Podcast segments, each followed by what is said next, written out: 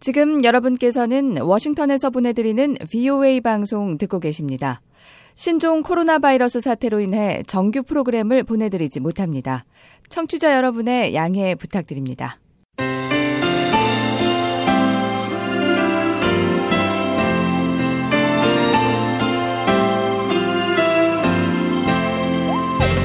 생생 라디오 매거진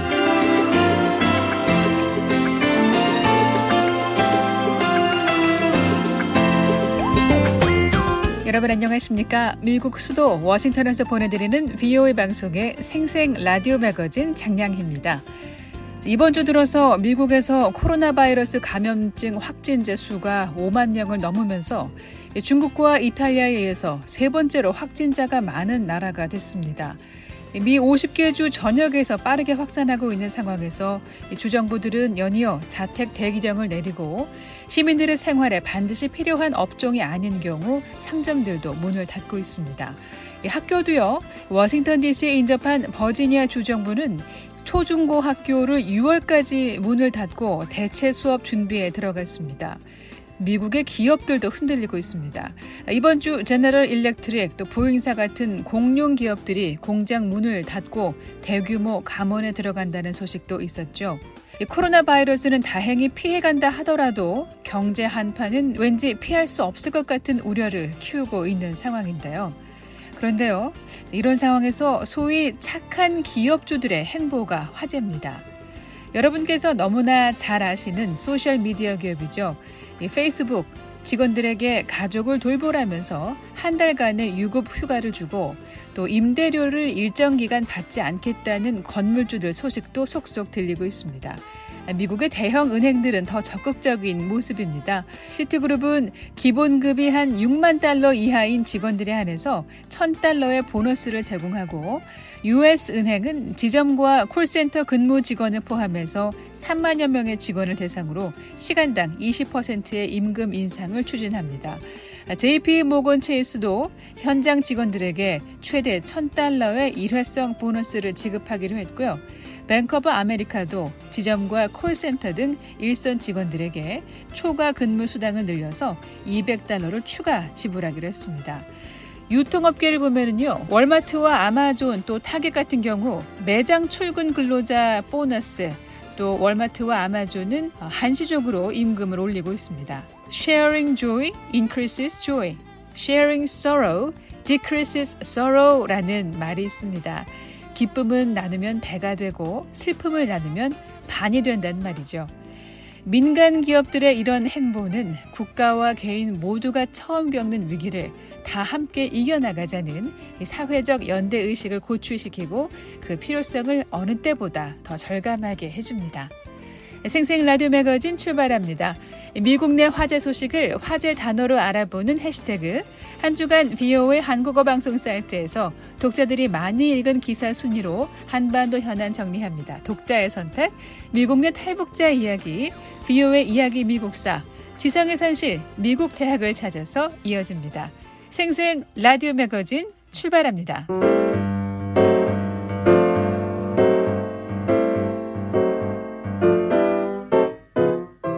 미국 내 화제 소식을 화제 단어로 알아보는 해시태그입니다. 첫 번째 해시태그입니다. 칭총챙.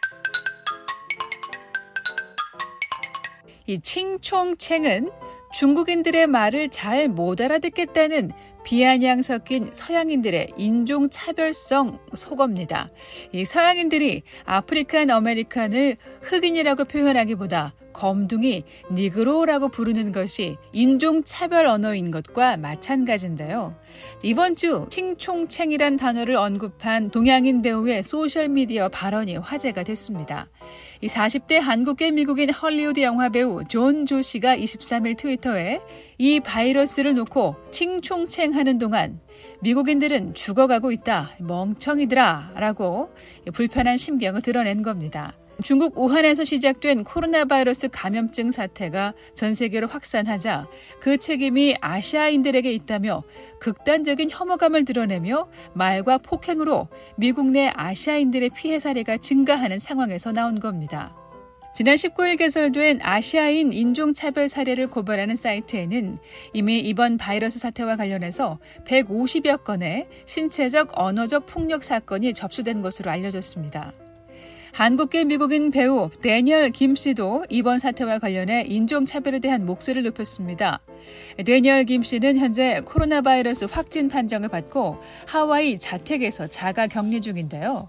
그는 자신은 동양 사람이며 중국이 아닌 뉴욕에서 감염됐다고 강조했습니다. 이런 가운데 유명 아시안 아티스트들이 반차별 캠페인에 나섰습니다. 한인 디자이너이자 오프닝 세레머니 창업자인 캐럴 림, 배우 셀리아 오, 보바가이즈 공동 창업자 앤드류 차우 등이 참여했는데요.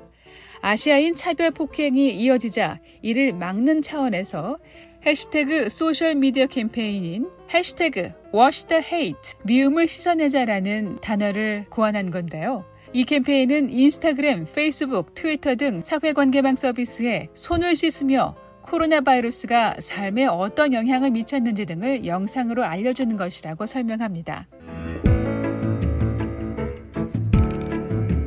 두 번째 해시태그입니다.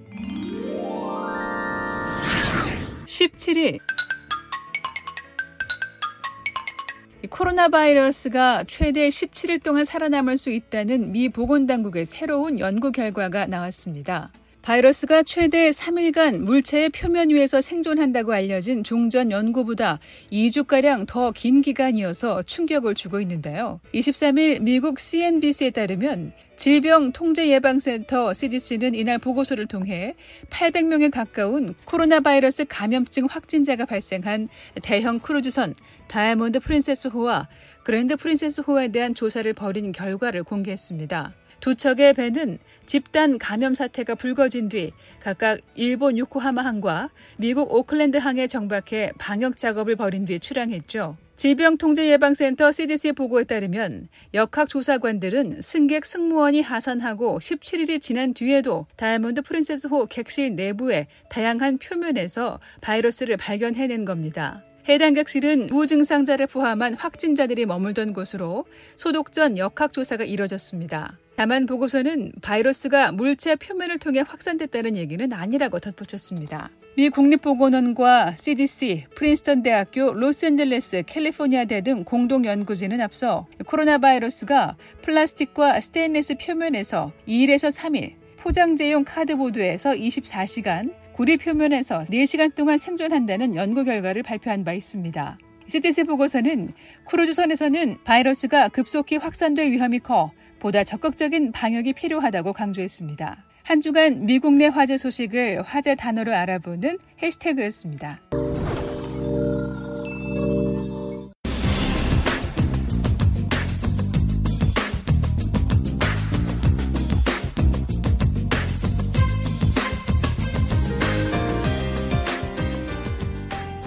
생생 라디오 매거진 비오의 방송 한국어 홈페이지에서 독자들이 한 주간 가장 많이 본 뉴스로 한반도 소식 알아보는 독자의 선택입니다.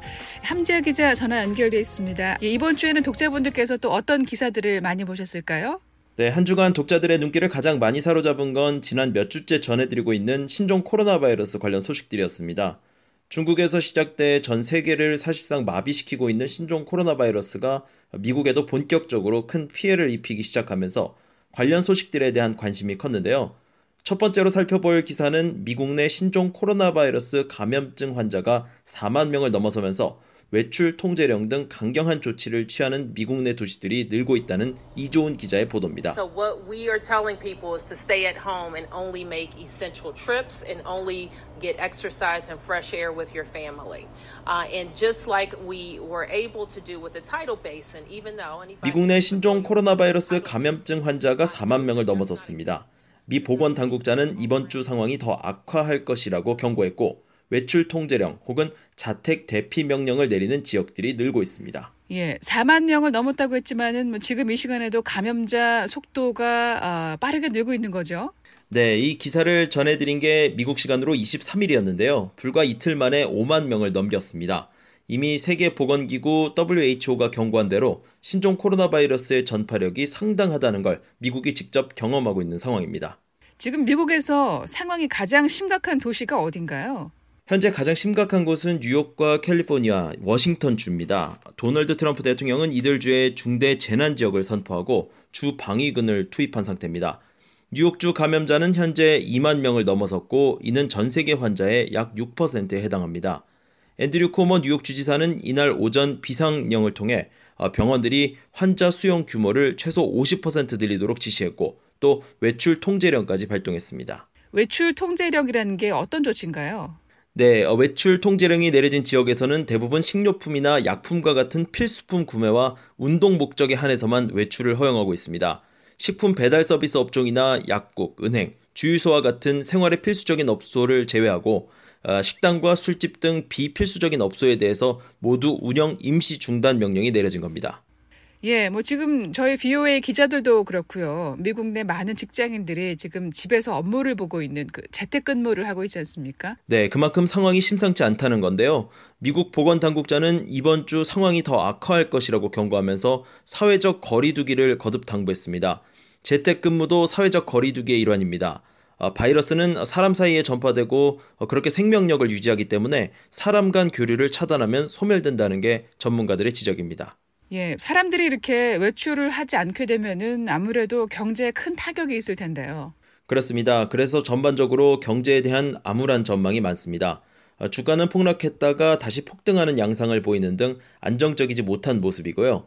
또 일부 도시에선 많은 사람들이 직장을 잃었다는 소식이 있고 자영업자들도 장사가 잘 되지 않거나 장사를 아예 할 수 없는 경우가 많은 상황입니다. 이에 따라 미 중앙은행인 연방준비제도가 달러 찍어내기 사실상의 무제한 양적 완화 조치에 들어갔습니다. 네, 미국인들한테 현금을 주는 등의 대책도 논의되고 있다면서요. 네, 현재 미 의회는 트럼프 행정부가 신종 코로나 바이러스 대응을 위해 추진 중인 최대 2조 달러의 경기 부양 법안을 둘러싼 민주공화 양당 간 치열한 협상이 지속되고 있습니다. 여기에는 미국인들에게 1인당 1000달러대의 수표를 지급해 경기 부양을 한다는 계획도 담겨 있습니다. 이런 상황이 언제까지 이어질까요? 네, 물론 현재로서는 지금 알 수 없습니다. 다만 트럼프 대통령은 부활절, 즉 4월 12일까지 모든 경제 활동을 정상화하길 바란다는 뜻을 밝혔는데요. 트럼프 대통령은 경제적 폐쇄가 계속되도록 허용하면 더 많은 사람들이 목숨을 잃을 것이라고 주장하면서 사람들이 일터로 돌아가야 한다고 말했습니다. 예, 날로 확산되고 있는 신종 코로나 바이러스 관련 첫 번째 소식 받고요. 두 번째 기사 볼 텐데요. 어떤 기사가 또 독자들의 눈길을 끌었을까요? 네, 두 번째는 신종 코로나 바이러스와 관련해 트럼프 대통령이 김정은 국무위원장에게 도움을 제안했다는 소식입니다. 도널드 트럼프 미국 대통령은 신종 코로나 바이러스와 관련해 북한과 이란 등을 도울 것이라고 말했습니다. 북한이 어려운 시기를 보내고 있다는 점도 강조했습니다. 네, 앞서 트럼프 대통령이 김정은 위원장한테 친서를 보낸 사실이 전해졌었는데요. 네, 김정은 위원장의 여동생이죠. 김여정 노동당 제1부부장이 이런 사실을 공개했습니다. 트럼프 대통령으로부터 서한을 받았고 여기엔 코로나 바이러스 방역과 관련해 협조할 의향이 담겨 있다는 겁니다. 어, 그러면 트럼프 대통령에게 협조하겠다는 뭐 일종의 화답을 했습니까? 김 부부장은 트럼프 대통령의 이 같은 친서는 김정은 위원장과의 특별하고도 굳건한 친분을 잘 보여주는 신뢰라면서 김정은 위원장도 친분 관계를 확언하고 대통령의 따뜻한 친서에 사의를 표했다고 전했습니다. 그러나 두 나라의 관계를 두 정상 간 개인적 친분에 따라 기대해선 안 된다며 현 상황에 대한 불편한 심기를 드러냈습니다. 긍정적 대답은 없었다고 봐야 하겠죠. 네, 그러나 트럼프 대통령은 북한을 돕고 싶다는 뜻을 밝힌 거네요. 네, 트럼프 대통령은 22일 백악관에서 열린 기자회견에서 서한에 대한 질문을 받았습니다. 많은 나라들이 도움을 필요로 한다면 우리는 그들에게 도움을 줄 것이라고 대답했습니다. 그러면서 북한과 이란 그리고 다른 나라들에 있어 우리는 돕는 일에 열려 있다고 말했습니다. 트럼프 대통령은 북한과 이란이 어려움에 처한 상태란 사실도 강조했습니다. 네, 사실 미국과 북한의 비핵화 협상, 뭐 장기 교착 상태에 빠져든 상태인데요. 이런 트럼프 대통령의 도움 제안과 친서가 문제 해결에 도움이 돼야 한다 이렇게 봐야 할까요? 네, 미국의 전문가들은 트럼프 대통령이 김정은 위원장에게 보낸 친서는 대선 국면에서 북한의 도발을 방지하고 북한 문제에 지속적으로 관여하겠다는 의지를 보여주려는 목적으로 분석했습니다. 하지만 이번 친서에도 불구하고 미북 관계에 극적인 상황 변화가 있을지에 대해서는 회의적이었습니다. 네. 자, 전문가들은 북한이 이번 트럼프 대통령의 인도적 제안을 어, 어떻게 받아들일 걸로 보고 있습니까? 네, 정치적 제안이 아닌 인도적 지원에 대한 제안이라고 할지라도 어, 북한이 이를 수용할 가능성을 낮게 봤습니다. 마크 피츠패트릭 국제전략문제연구소 연구원은 북한이 궁극적으로 원하는 것은 인도적 지원이 아니라 제재 완화라고 말했습니다. 또 북한이 지원을 받아들인다면 북한 내 신종 코로나 바이러스 상황에 대해 미국에 공개해야 하는데 이는 북한이 원하지 않는다고 덧붙였습니다. 아직까지 확진자가 한 명도 없다는 게 북한의 주장인데요. 이게 사실과 다를 경우에 도움이 필요할 수 있을 텐데요. 그렇습니다. 그런 이유 때문에 켄 고스 미 해군 분석센터 국장은 만약 북한이 제안을 받아들인다면 이는 북한이 정말로 심각한 상황에 처해 있기 때문일 것이라고 말했습니다. 네, 신종 코로나 바이러스 관련해서 트럼프 대통령이 북한 김정은 위원장에게 도움을 제안했다는 소식 봤습니다. 독재의 선택 듣고 계십니다.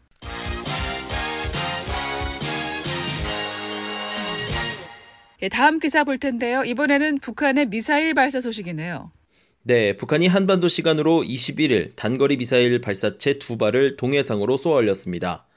한국합동참모본부도 21일 오전 평안북도 지역에서 동해상으로 발사된 단거리 탄도미사일 추정 발사체 두 발을 포착했다며 추가 발사에 대비해 관련 동향을 추적 감시하면서 대비 태세를 유지하고 있다고 밝혔습니다. 예, 북한의 미사일이 지금 올 들어 세 번째인 거죠. 북한의 이번 발사는 지난 9일 초대형 방사포 이후 12일 만이었습니다. 북한은 지난 2일 올해 처음으로 단거리 발사체를 쏘아 올린 바 있어 이번 발사는 올 들어 세 번째입니다. 어, 이번 미사일은 어떤 종류인지 확인이 됐습니까? 네, 신형 지대지 전술 미사일로 추정됩니다. 북한은 지난 21일 신형 전술 지대지 미사일 KN-24의 두 번째 폭발 장면을 공개하고 동해상에 있는 섬을 타격하는 데 성공했다고 주장했습니다. 그런데요, 전문가들이 지금 이번 미사일의 정확도에 대해서 상당히 놀랍다는 반응을 보였다고요. 네, 400km 떨어진 작은 표적을 목표로 상당히 높은 정확도를 보이고 있기 때문입니다. 독일의 미사일 전문가인 마커스 실러 박사는 23일 BOA에 지난해에 이어 이번에도 반복적으로 목표 타격에 성공했다면 북한군이 적어도 400km 범위 내 외과 절제식 타격 능력을 보유하게 됐다고 봐야 한다면서 상당히 위협적이라고 분석했습니다. 400km는 꽤 긴 거리죠. 네, 그래서 전문가들은 북한이 후방에서 미사일을 운영하면서도 한국 내 주요 군사시설을 타격할 수 있게 된 것으로 보고 있습니다. 군 공항과 활주로 등을 공격할 수 있다는 겁니다. 미사일 방어 시스템은 이런 미사일에 의해서 잘 대비가 돼 있을까요? 전문가들은 북한 미사일이 하강 단계에서 자유낙하한 뒤 다시 상승하는 pull-up 기동 여부에 주목했습니다. 만약 이런 기동이 가능하다면 요격엔 상당한 어려움을 겪을 수 있다고 지적했는데요. 따라서 전문가들은 한국이 방어 시설 확충을 서둘러야 한다 이렇게 조언했습니다. 그런데요, 이 전 세계가 지금 신종 코로나 바이러스 때문에 분주한 상황인데 이런 상황에서 미사일 발사를 한 것을 어떻게 받아들여야 할까요? 네, 그래서 비난의 목소리가 높습니다. 유럽연합을 비롯한 여러 나라들이 자제를 촉구하고 있고요. 한국합동참모본부는 신종 코로나 바이러스로 인해 전 세계가 어려움을 겪고 있는 상황에서 북한의 이런 군사적 행동은 대단히 부적절하다. 그러면서 즉각 중단할 것을 촉구한다고 밝혔습니다.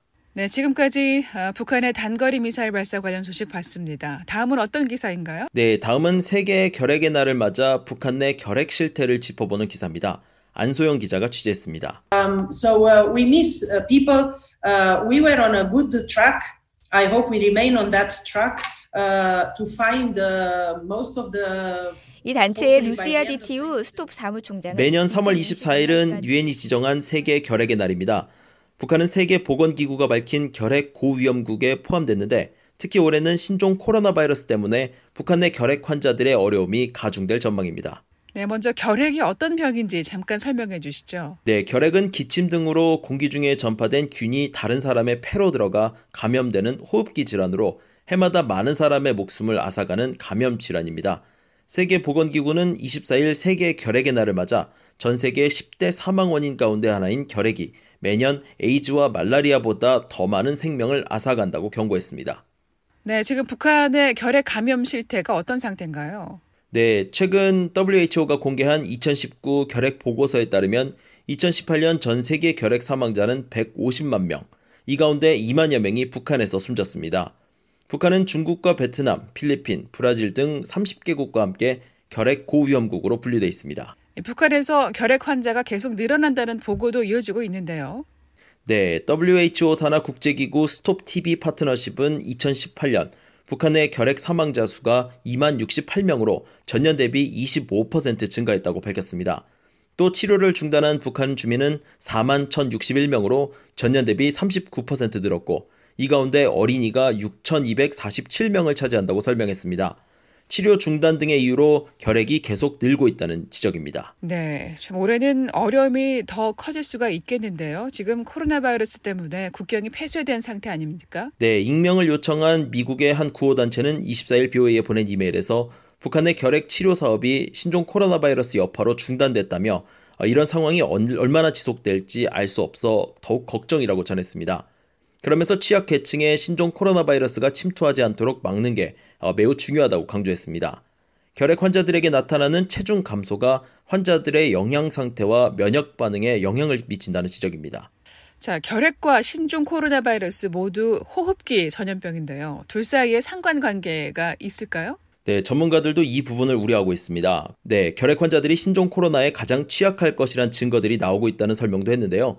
자가 면역 질환이나 만성 호흡기 환자, 의료 서비스를 받을 수 없는 계층과 위생 상태가 좋지 않은 곳에 있는 결핵 환자들이 이 신종 코로나 바이러스에 감염되면 위험할 수밖에 없다고 설명했습니다.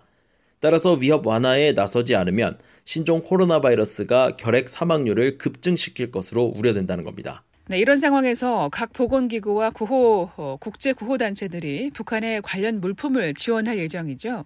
네, 유엔 아동기금이죠. 유니세프가 안면 보호대와 보안경, 마스크, 가운, 작업복, 장갑 등 개인 보호 장비와 체온계 등을 북한으로 보낼 것으로 알려졌습니다. 현재 물품은 중국 단둥에 통관을 기다리는 것으로 전해졌고요. 그 밖에 국제 적십자 연맹도 적외선 체온계와 유전자 증폭 검사 장비 등을 준비했고 국경 없는 의사회도 의료 장비 등을 제공할 것이라고 BOA에 설명했습니다. 자, 이런 상황에서 대북 제재를 좀 완화해라 이런 목소리도 나왔네요. 네, 유엔 인권 최고 대표의 주장이었는데요. 제재가 의료 역량을 저해할 수 있다며 북한과 이란, 쿠바, 베네수엘라 등을 제재 완화가 필요한 나라로 꼽았습니다. 필수 의료 장비 수입에 대한 걸림돌이 취약계층에게 피해를 입힐 수 있다는 게 주요 골자입니다. 이런 주장 어떻게 받아들여지고 있을까요? 타당하게 생각하고 있습니까? 지금과 같은 보건 위기 상황에선 충분히 제기될 만한 지적입니다.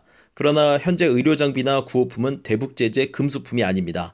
또 미국 정부를 비롯한 유엔 안보리는 구호기구 등의 대북 인도주의 지원과 관련해 제재 면제 조치를 시행하고 있고 최근에는 이를 더 신속하게 하겠다는 발표도 했습니다. 따라서 제재가 아닌 근본적인 북한의 인권과 체제 모순점 등이 해결돼야 한다는 지적도 나옵니다.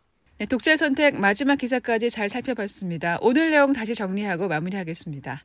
네, 오늘은 지난주에 이어 미국 등 전 세계의 신종 코로나 바이러스 현황과 대응 살펴봤고요. 이어서 트럼프 대통령이 코로나 바이러스 대응과 관련해 북한에 친서를 보낸 소식, 그리고 전문가들의 분석 들어봤습니다.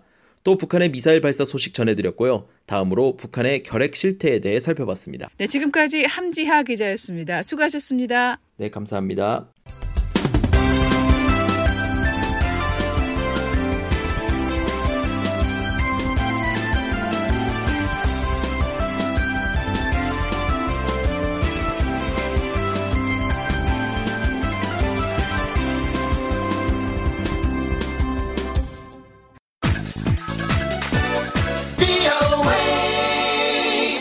지금 여러분께서는 워싱턴에서 보내드리는 VOA 방송 듣고 계십니다.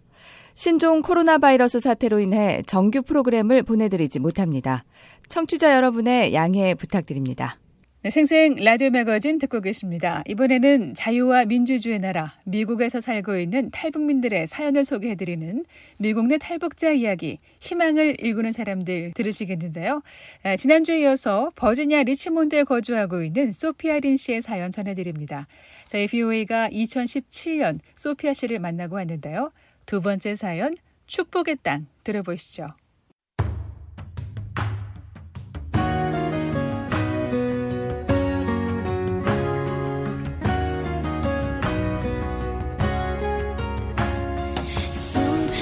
Healthy plus I explain for that and then I green, red, purple is are making healthy plus. So I explain for everything for. 갑자기 지금 영어로 하시네요. 영어가 자연스럽게 나오시네요. 음. 갑자기 제가 영어, 한국말 짬뽕 내가 근데 다 알아듣더라고요. 영어를 더 많이 하시죠 하루 종일 학생들 네, 상대하고. 80%는 영어예요. 음, 한국말 할 일이 없어요. 어 그렇구나. 네. 찾아오는 손님도 상대하는 직원들도 모두 외국인인 터라 하루 종일 한국말을 쓸 일이 거의 없다는 30대 탈북 여성 소피아 린 씨. 지난 2007년 미국의 난민 자격으로 입국한 소피아 씨는 현재 버지니아주 리치몬드에 소재한 버지니아 커먼웰스 대학교 내에서 식당을 운영하고 있습니다. 직접 프라이팬을 잡고 요리를 하지만 소피아 씨가 주로 하는 일은 따로 있습니다. 여기서 무슨 일을 하시는 거예요? 역할이 뭐예요? 여기서는 저는 뭐 뒷일하고 장 보고 음. 뭐 가끔 뭐 가끔 손님 받아내니까 아 그러니까 매니저시고 소피아 씨가 운영하는 식당은 미국 내 프랜차이즈 식당 가운데 하나입니다. 프랜차이즈란 전 세계에 퍼져 있는 미국의 속성 음식점 맥도날드처럼 창업에 나서려는 개인이 회사가 요구하는 만큼의 돈을 내면 회사의 이름 사용권과 식당 운영권을 주고 분점을 낼 수 있도록 하는 사업 방식입니다. 회사가 개인에게 사업 방법을 전수해 줘서 사업을 운영한 경험이나 창업 노하우가 없어도 기업의 신뢰도를 등에 업고 시작하는 만큼 사업 실패에 대한 우려나 부담이 적습니다. 소피아 씨도 회사가 제공하는 사업의 노하우와 운영권을 얻었고 회사는 식당에서 남기는 이윤의 35%를 가져갑니다. 그런데 소피아 씨의 경우는 좀 특별합니다. 우리한테 이 이기가 찬스로 챙겨 잘해진 거예요. 하겠는가 회사에서 하겠는가 물어봐서 어, 뭐 최선을 다해 잘해보지 하고 일단은 들어섰어요. 음, 굉장히 쉽게 말씀을 하시는데 그렇게 쉽게 얻어지는 게 아니잖아요. 돈도 필요할 테고. 우리 같은 경우에는 회사 크레딧도 좋고 오래 그러니까 한 곳에 한 회사랑 오래 딜을 했으니까 아. 회사에서 돈을 우리가 돈이 없다고 해서 음. 회사에서 미리 다 내줬어요. 아. 조금 회사에서 우리하고는 딜을 잘 해줘요. 음, 그럼 그거를 이제 매달 갚아 나가시는 거예요? 네네. 와. 이 가게를 샀잖아요. 그 음. 처음에 돈이 없으면 달달이 이렇게 내고 음. 달달이 보는 데서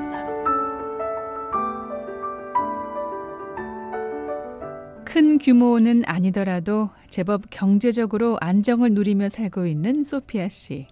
미국 입국 10년도 안 된 탈북자로서 흔한 일은 아닌데요. 어려운 상황에서도 남의 어려움을 외면하지 못하는 소피아 씨에게 운이 따랐던 걸까요?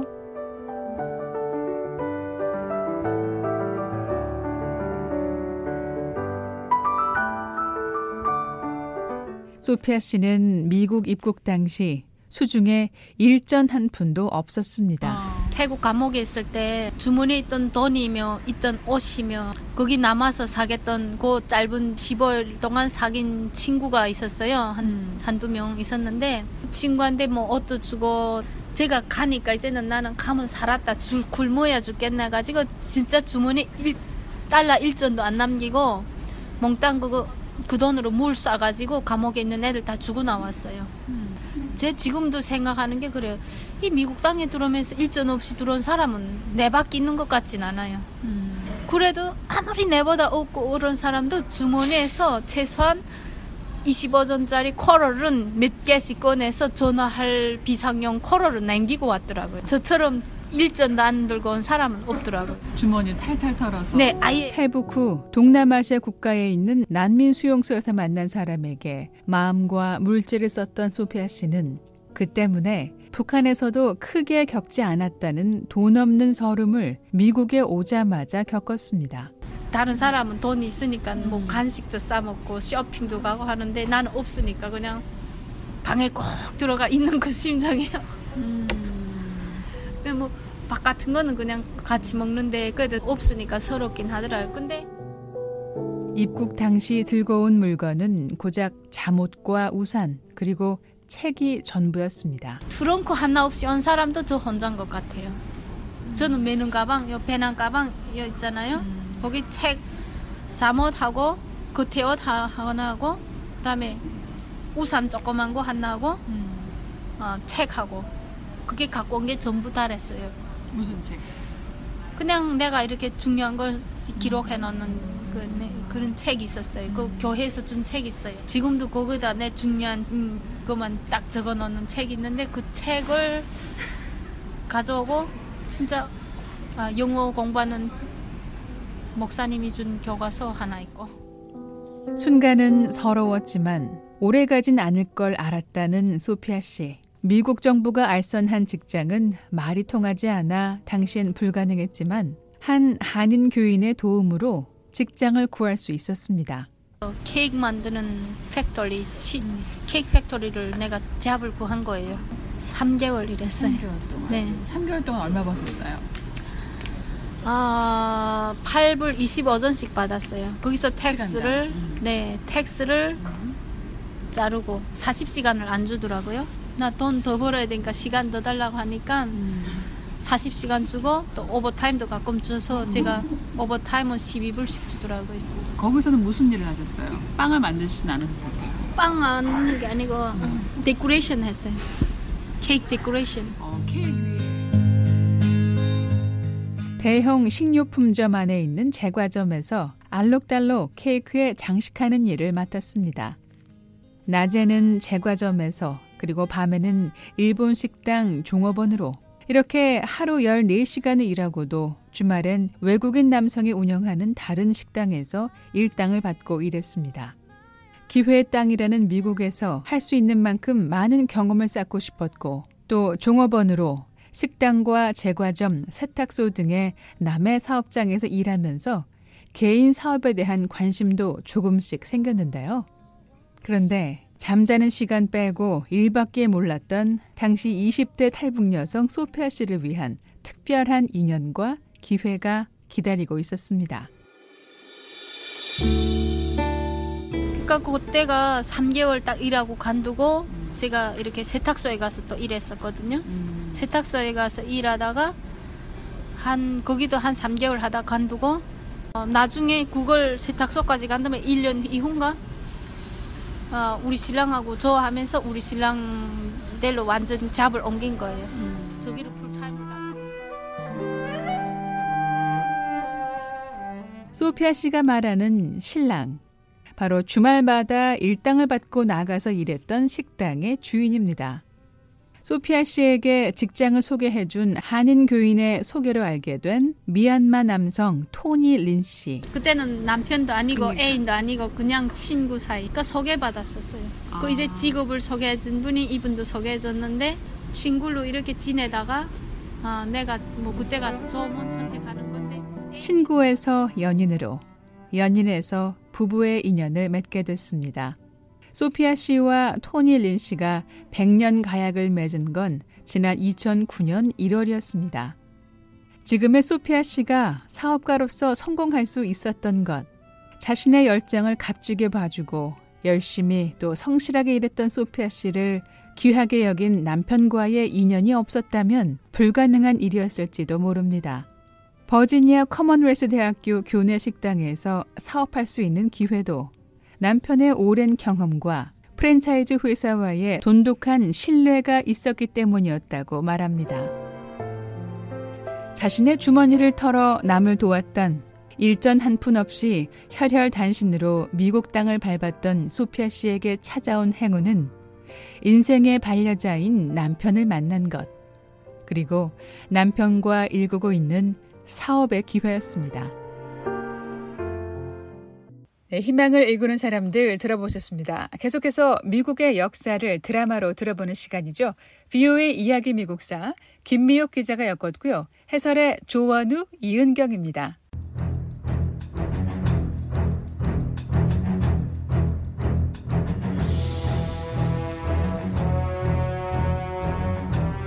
VOA 이야기 미국사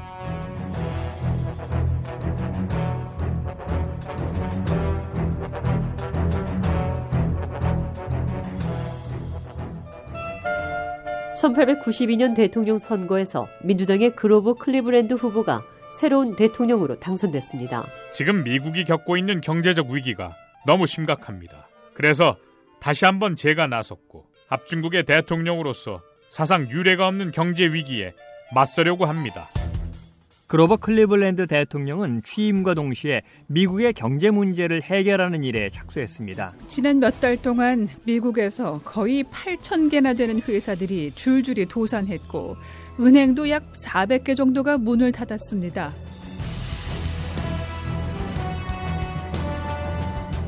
VOA 이야기 미국사 제 39부 그로버 클리블랜드 대통령 재임식이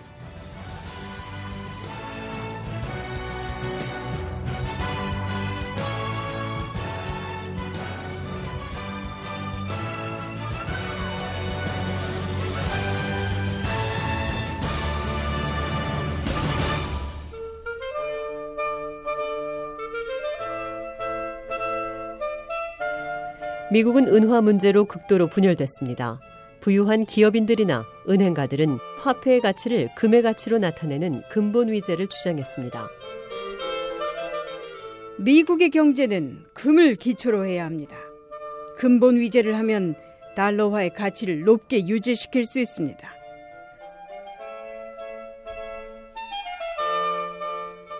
부유한 기업인들이나 은행가들이 근본 위제를 주장하는 것과 달리 농민들과 노동자들은 은화를 사용하기를 원했습니다.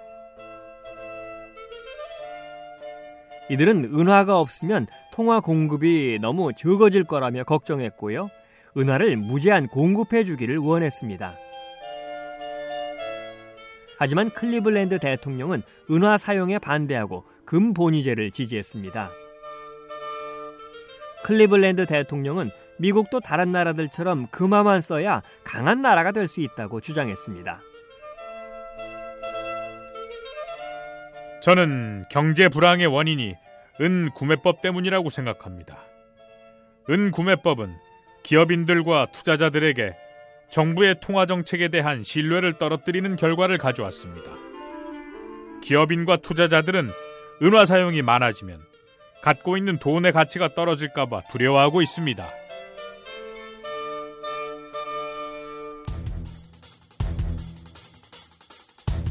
투자자들은 기업에 빌려주었던 돈을 다시 걷어들이기 시작했습니다.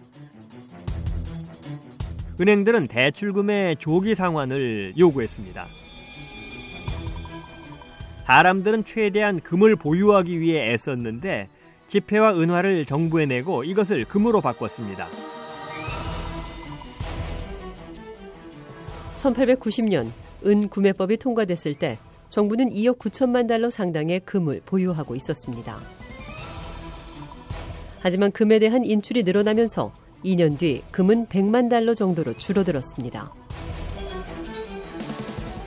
정부 관리들과 금 보유량 문제로 여러 차례 의논을 하고 있지만 사실 걱정이 큽니다. 금 보유량이 계속 줄어들면 자칫하면 달러화를 지원하기 힘든 최저선까지 떨어질 수도 있습니다. 이 상황을 해결할 수 있는 유일한 방법은 의회에서 은구매법을 폐기하는 겁니다. 아무리 의논을 해봐도 결론은 은구매법 폐기밖에 없습니다. 은구매법이 폐기되면 정부는 더 이상 의무적으로 은을 사들이지 않아도 되고 결국 미국은 다시 금본위제로 향해 갈 수 있습니다. 그로브 클리브랜드 대통령은 의회에 은구매법 폐지를 적극 요구했습니다.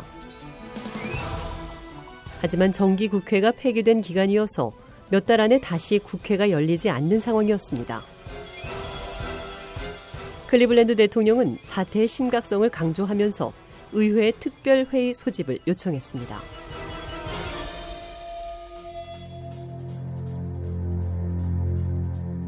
미국이 금본위제를 포기하려 한다고 걱정하는 사람들이 많습니다.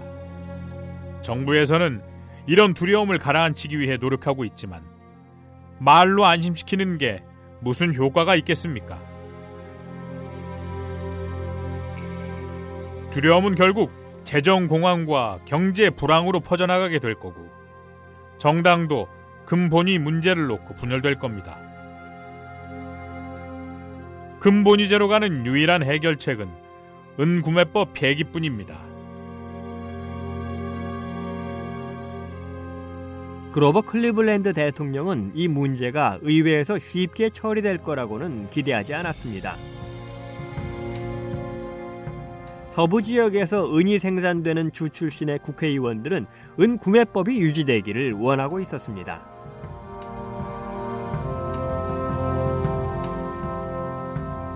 의회에서 은구매법에 대한 심의가 시작되기 전에 그로버 클리블랜드 대통령에게 병이 발견됐습니다. 입천장에 반점이 생기고요. 이 점들은 점점 커지면서 통증이 악화됐습니다.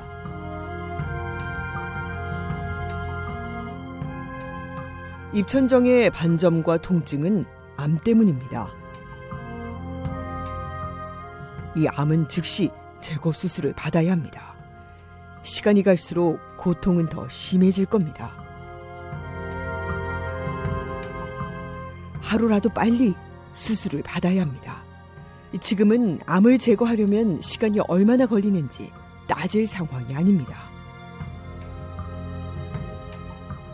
만약 제 입에 그런 암세포가 자라고 있다면 저는 지금 당장 제거해 버릴 겁니다. 클리브랜드 대통령은 수술을 받기로 동의했습니다. 수술과 관련된 모든 일은 비밀리에 진행됐습니다. 대통령의 병이 심각하다는 소식은 은구매법 폐지를 위한 의회 토론에 큰 영향을 주게 될 수도 있고 미국의 경제 위기를 더욱 악화시킬 수도 있었기 때문에 수술은 최측근들 외에는 비밀을 유지해야 했습니다.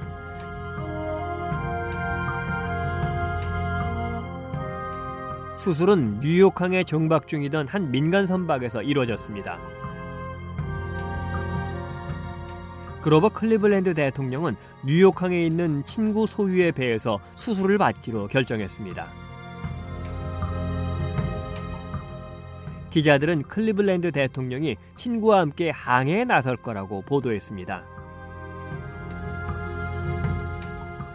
의사들은 수술 준비를 모두 마쳤습니다.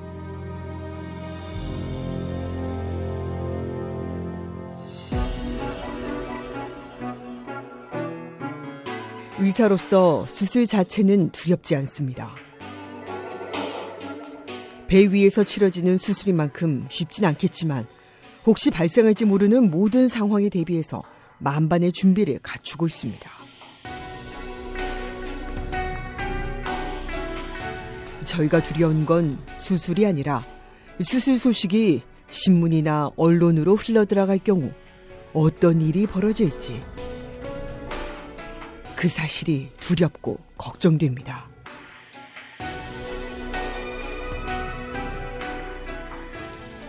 배는 뉴욕항에서 출발해 동쪽으로 천천히 움직였습니다. 배가 항해를 시작하자 의사들은 클리브랜드 대통령에게 마취제를 투여했습니다.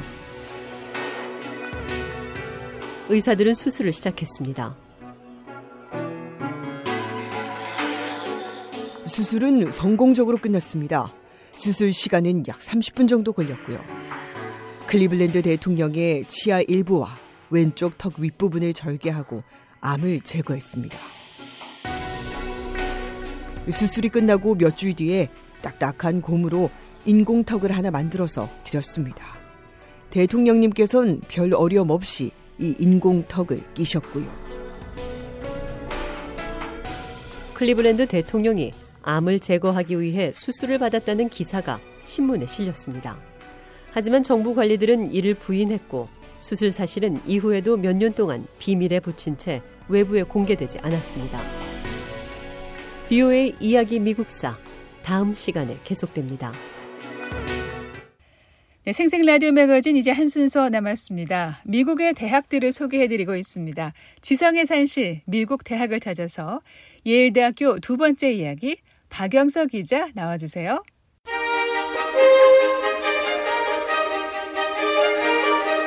지성의 산실 미국 대학을 찾아서 안녕하세요. 박영서입니다. 매주 이 시간에는 미국의 대학들을 소개하고 있는데요. 오늘은 미국의 명문사립 예일대학교 두 번째 시간입니다. 미국의 동부 명문 사립 아이비리그의 하나인 예일대학교는 현재 미국 50개 주와 전 세계 120여 개국에서 온 5,500명에 달하는 학부생과 6,900여 명의 이 대학원생으로 구성되어 있습니다. 또 각 분야에서 최고의 실력을 자랑하는 교수들이 4,400명이 넘는데요.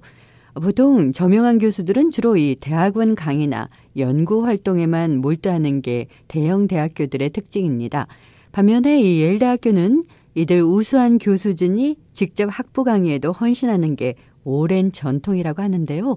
미국에서 38년간 대학 진학 상담과 교육을 해온 교육 전문가 손승호 씨 도움말 먼저 들어보시죠. 예일은 거의 모든 면에서 국내외적으로 명성이 높은 것이 사실이지만 예일대학교 꽃이자 지식의 본체이며 정신적 취지가 되는 것은 역시 학부 중심의 예일 칼리지라고 할 수 있습니다. 대학원생들이 학부생들을 소규모 토의 그룹단으로 나누어 학술 토의와 세미나를 주도하고 있긴 하지만 대부분의 학과에서 학생들은 국내적으로 저명한 교수들의 강의를 직접 받을 수 있습니다. 세계적으로 유명한 학자들이 학부생들의 초보 과정 과목을 가르치는 것은 예일이 가지고 있는 특징이자 대단한 장점입니다. 바로 이런 장점 때문에 매년 수많은 지원자들이 극소수의 입학 정원 자리를 놓고 경합을 벌리는 이유이기도 합니다. 예일대학교가 배출한 저명한 인물은 헤아릴 수 없을 만큼 많습니다. 2018년 10월 기준 자료를 보면요. 42대 빌 클린턴, 43대 조지 W 부시 등 미국 대통령이 5명이 배출됐고요. 60여 명의 노벨상 수상자, 20여 명의 연방 대법관이 예일 학부 또는 대학원을 나왔습니다.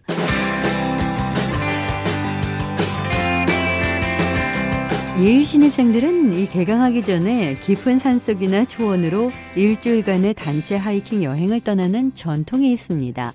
신입생 야외 오리엔테이션 여행의 영어 약자 FOOT, 이 FOOT라고 부르기도 하는데요.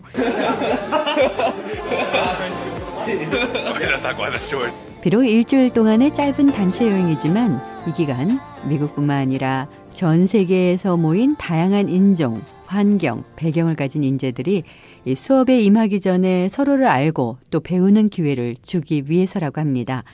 특히 최근에는 졸업생 중에서 사회의 각처에서 활약하는 동문들까지 함께 참여해서 이 사회 경험을 후배들과 함께 나누는 시간이 되고 있다고 합니다. 이렇게 신입생 단체 여행을 마치고 학교로 돌아와서 캠프 예일이라고 하는 신입생 오리엔테이션까지 마치고 나면 이 학생들은 명예와 자부심을 갖고 예일인으로서 첫 발을 내디디게 됩니다. 예일대학교 학생 위샘 감나 씨 얘기도 한번 들어보시죠. When I applied, I didn't know that I would be the only Tunisian to get into Yale. I guess the biggest problem that I initially had was uh, trying to fit in.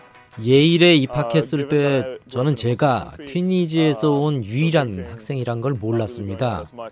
가장 큰 문제는 제가 이 학교에 잘 적응할 수 있을까 하는 점이었어요. 저는 이슬람교를 믿는 나라에서 자랐기 때문에 술을 마시면 안 됩니다. 여전히 저는 이곳의 문화와 생활에 익숙해지려고 노력하고 있습니다.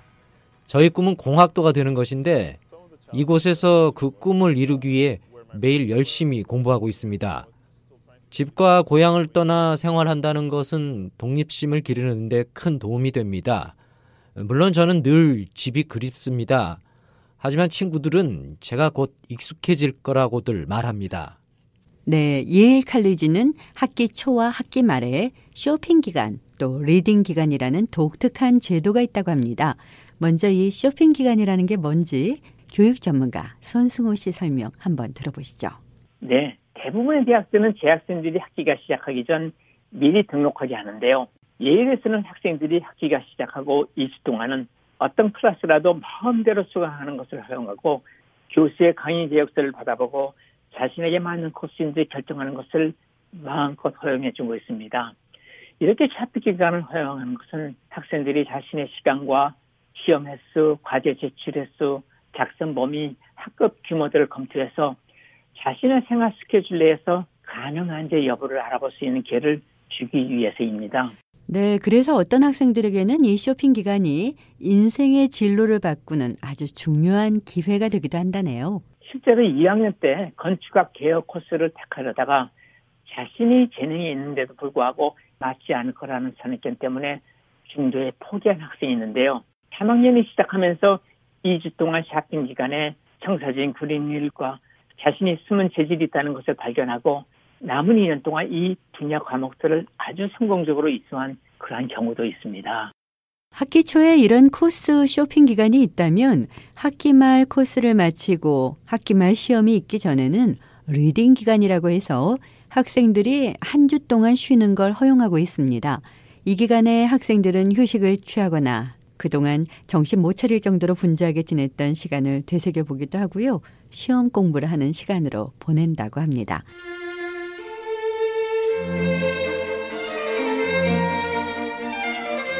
지금 여러분께서는 지성의 산실 미국 대학을 찾아서 함께하고 계십니다. 계속해서 예일대학교의 기숙대학교 제도 한번 알아보겠습니다. 예일이 여러 대학과 또 다른 점이 있다고 한다면 레지던셜 칼리지라고 하는 기숙사 중심의 소규모 대학 공동체 제도를 갖고 있다는 건데요. 손승호 씨 도움 말입니다. 네, 이 독특한 제도는 영국의 옥스퍼드나 케임브리지 같은 전통 대학들이 가지고 있는 레지덴셜 칼리지를 모델로 삼은 건데요. 전체 학부 학생들을 14개의 레지덴셜 칼리지로 나누어서 작은 대학에서 느낄 수 있는 친근한 분위기와 연구 중심의 큰 대학교가 제공하는 풍성한 교육 자원을 동시에 누리게 하고 있습니다. 각 residential college 건물들은 큰 사각의 정원을 안으로 둘러싸고 있어서 학생들이 화목한 분위기 속에서 생활하고 사교도 하고 학문을 연마하며 여러 가지 학구적 활동과 과외 활동을 즐길 수 있게 하고 있습니다. 각 레지던셜 칼리지마다 학장과 차관, 여러 명의 교수들이 fellow로서 가족과 함께 거주하면서 대학생활 전반에 걸쳐 학생들의 상담자이자 지도교수로서 학생들의 제반 활동을 돕고 있습니다. 네, 예일 칼리지 안에 기숙대학은 벤저민 프랭클린 칼리지, 버클리 칼리지, 브랜포드 칼리지 등 모두 14개가 있습니다. 예일에서는 적어도 2학년을 마칠 때까지는 이 기숙대학교 안에서 생활하는 걸 적극적으로 권장하고 있는데요. 하지만 재학생 중에 15%는 캠퍼스 밖에서 생활하는 걸로 알려졌습니다. 예일대학교의 2018년 신입생 지원 통계를 보면 3만 천여 명이 지원을 해서 최종적으로 1,900여 명이 입학했습니다. 6.3%의 치열한 입학 경쟁률이었는데요. 예일대학교 역시 하버드 대학과 마찬가지로 지원 학생의 재정 능력은 전혀 고려하지 않고 이 지원자의 학문적 성취도 또 재능만 심사하는 need-blind 정책을 채택하고 있습니다.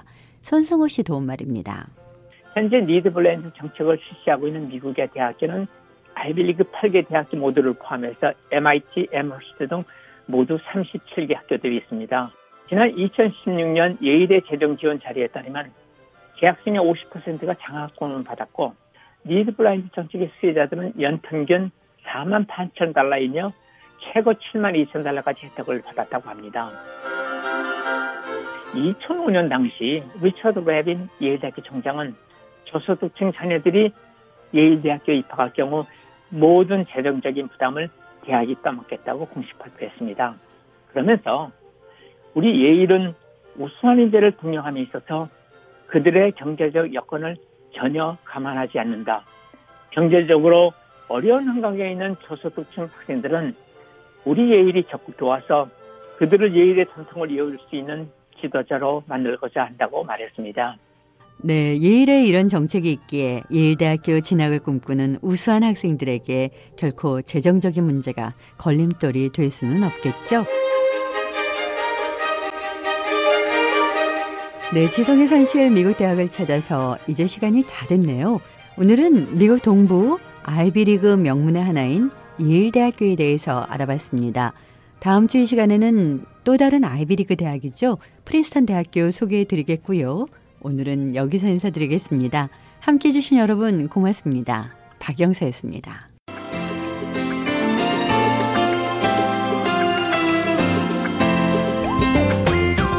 생생 라디오 매거진 이번 주 준비한 내용 다 전해드렸습니다. 유익한 시간 되셨습니까? 오늘 한 주도 안전하고 건강하게 지내시기 바랍니다. 지금까지 장량이었습니다.